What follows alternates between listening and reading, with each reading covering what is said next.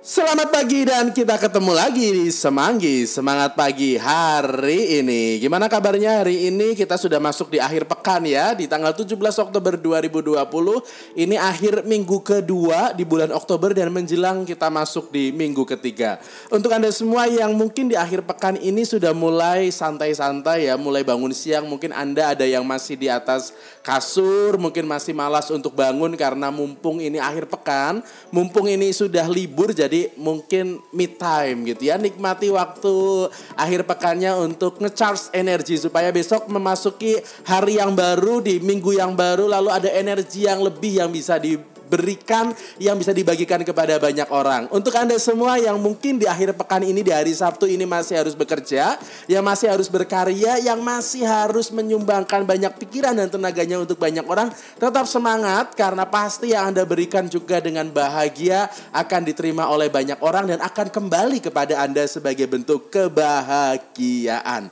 Untuk Anda bersama dengan keluarga yang hari ini sudah kumpul, selamat kumpul. Silakan untuk bercerita dan bersharing banyak banyak hal. Semoga perjumpaan di akhir pekan ini juga menjadi berkat bagi keluarga Anda di rumah, di mana pun Anda berada. Dan jangan lupa untuk Anda semua yang mungkin berjauhan dari keluarga karena ada di luar kota, jangan lupa untuk berkabar gitu ya. Supaya lalu ada kabar gembira yang juga disampaikan kepada keluarga Anda di mana pun berada. Karena COVID-19 ini belum berakhir, mungkin ada banyak dari antara kita semua yang pengen ketemu dengan keluarga karena terpisah kota, kita masih takut dan khawatir, maka mari kita bawa mereka di dalam doa-doa kita semua. Dan jangan lupa supaya COVID-19 ini segera berakhir dan kita kembali bisa hidup normal seperti dulu dengan segala macam ketenangan dan juga tidak was-was untuk bertemu orang dan pergi ke mana-mana. Mari kita bersama-sama tetap untuk mengikuti protokol kesehatan yang ada. Jangan lupa pakai masker,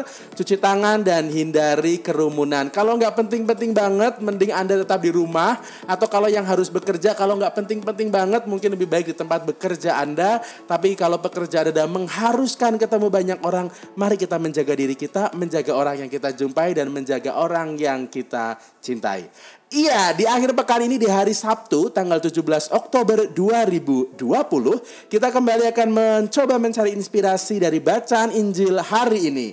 Bacaan Injil hari ini adalah dari Injil Lukas bab 12 ayat 8 sampai dengan 12. Injil hari ini ngomong tentang apa sih? Iya, untuk Anda semua yang pengen mencoba untuk mencari uh, ngomong apa Injil hari ini, Anda bisa pause suara saya, Anda lalu bisa baca Injil ini secara keseluruhan sendiri atau juga Anda bisa baca juga dari kitab suci ataupun dari handphone Anda masing-masing. Hari ini kita sekaligus juga tanggal 17 Oktober kita memperingati peringatan wajib Santo Ignatius dari Antioquia seorang uskup dan juga martir.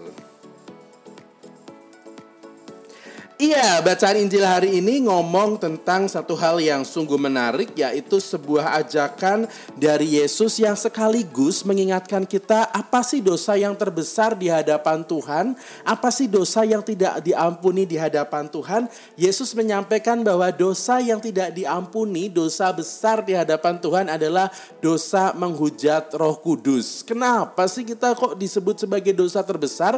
Karena kita sadar di saat Yesus lalu wafat kemudian kembali kepada Bapa di surga, dia mengutus Roh Kudus untuk menyertai manusia untuk ada di dunia ini. Dia tahu bahwa di dunia ini tantangan, kemudian godaan dan rintangan itu tetap ada bersama dengan manusia.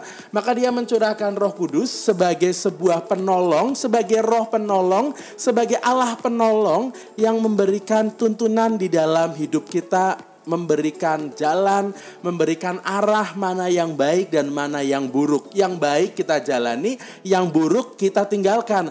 Tapi kerap kali di dalam hidup ini kita itu tidak banyak mendengarkan Roh Kudus. Kita lebih banyak mendengarkan keinginan diri kita sendiri, egoisme-egoisme di dalam diri kita sendiri.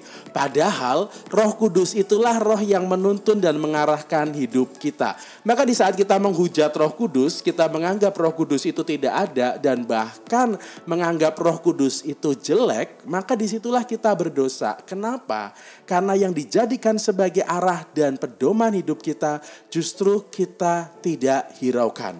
Salah satu hal yang membuat Roh Kudus itu seolah-olah tidak mudah kita dengar adalah kebiasaan kita untuk tidak mendengarkan apa kata hati nurani gitu ya. Karena hati nurani kerap kali memberikan sebuah peringatan-peringatan kepada kita di saat kita bikin salah, di saat kita bikin dosa, lalu ada sebuah rasa menyesal atau di saat kita mau melakukannya, sebetulnya ada gerakan di dalam hati yang mengatakan jangan itu ya, jangan dilakukan, jangan dilakukan.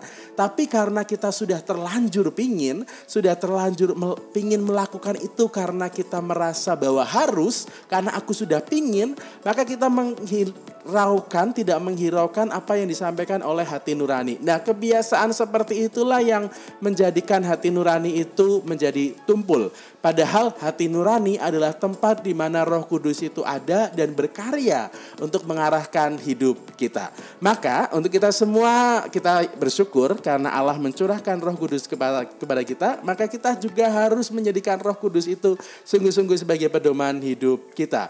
Di saat Dia mengarahkan sebuah jalan yang baik, sebuah pilihan yang baik, maka mari kita mendengarkan itu dan jangan lalu hanya egoisme dan keinginan diri kita yang kita pakai. Semoga di awal hari ini kita sungguh-sungguh bisa menempatkan Roh Kudus sebagai sebuah arah sebagai penuntun langkah kita. Semoga di awal hari ini kita juga langkahnya selalu dituntun oleh Roh Kudus. Semoga segala kebaikan juga kita lakukan karena Roh Kudus yang menuntun kita. Maka mari kita mohon rahmat Tuhan, kita mohon berkat supaya lagi-lagi kehadiran kita juga menjadi berkat bagi banyak orang. Sekali lagi, selamat berakhir pekan, selamat menikmati hari-hari bersama dengan keluarga. Untuk Anda yang masih bekerja, selamat bekerja, tetap semangat, tetap happy, dan tetap sehat. Kita ketemu lagi besok. Terima kasih, selamat pagi, dan semanggi, semangat pagi hari ini.